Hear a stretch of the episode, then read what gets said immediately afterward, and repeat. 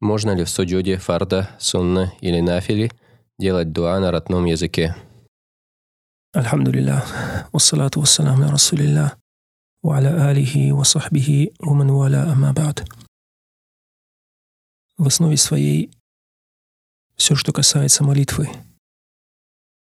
произносится и читается на арабском языке.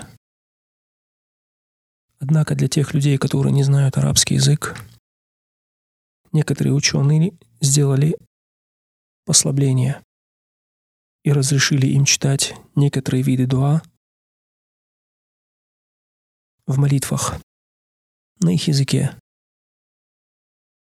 Однако надо быть внимательным, что эти дуа, которые были разрешены некоторыми учеными, не являются теми мольбами, которые узаконены в самой молитве и являются обязательными ее частями.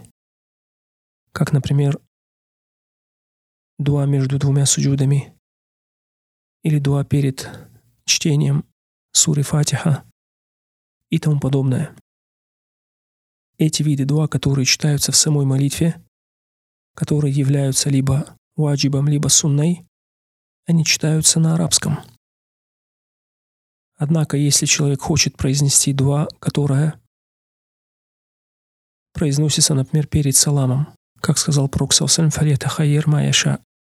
«Фалета хайер маша», то есть перед саламом выбирает то дуа, которое он хочет произнести, то, что он хочет попросить у Всевышнего, потому что это место в молитве, когда Аллах Субхану Таля принимает мольбы своего раба, если он попросил в этом месте, ученые дозволили подобное тем, кто не знает арабский язык. Тем, кто не знает арабский язык. Тем более, если этот человек недавно начал совершать молитву и тому подобное. Однако, если он знает арабский язык или может выучить те дуа, которые пришли в сунне, то для этого человека, конечно, это является запретным если он знает арабский, или может выучить те мольбы, которые пришли в сунне пророка, саллаху которые он читал в это время и в этом месте. Аллаху алям.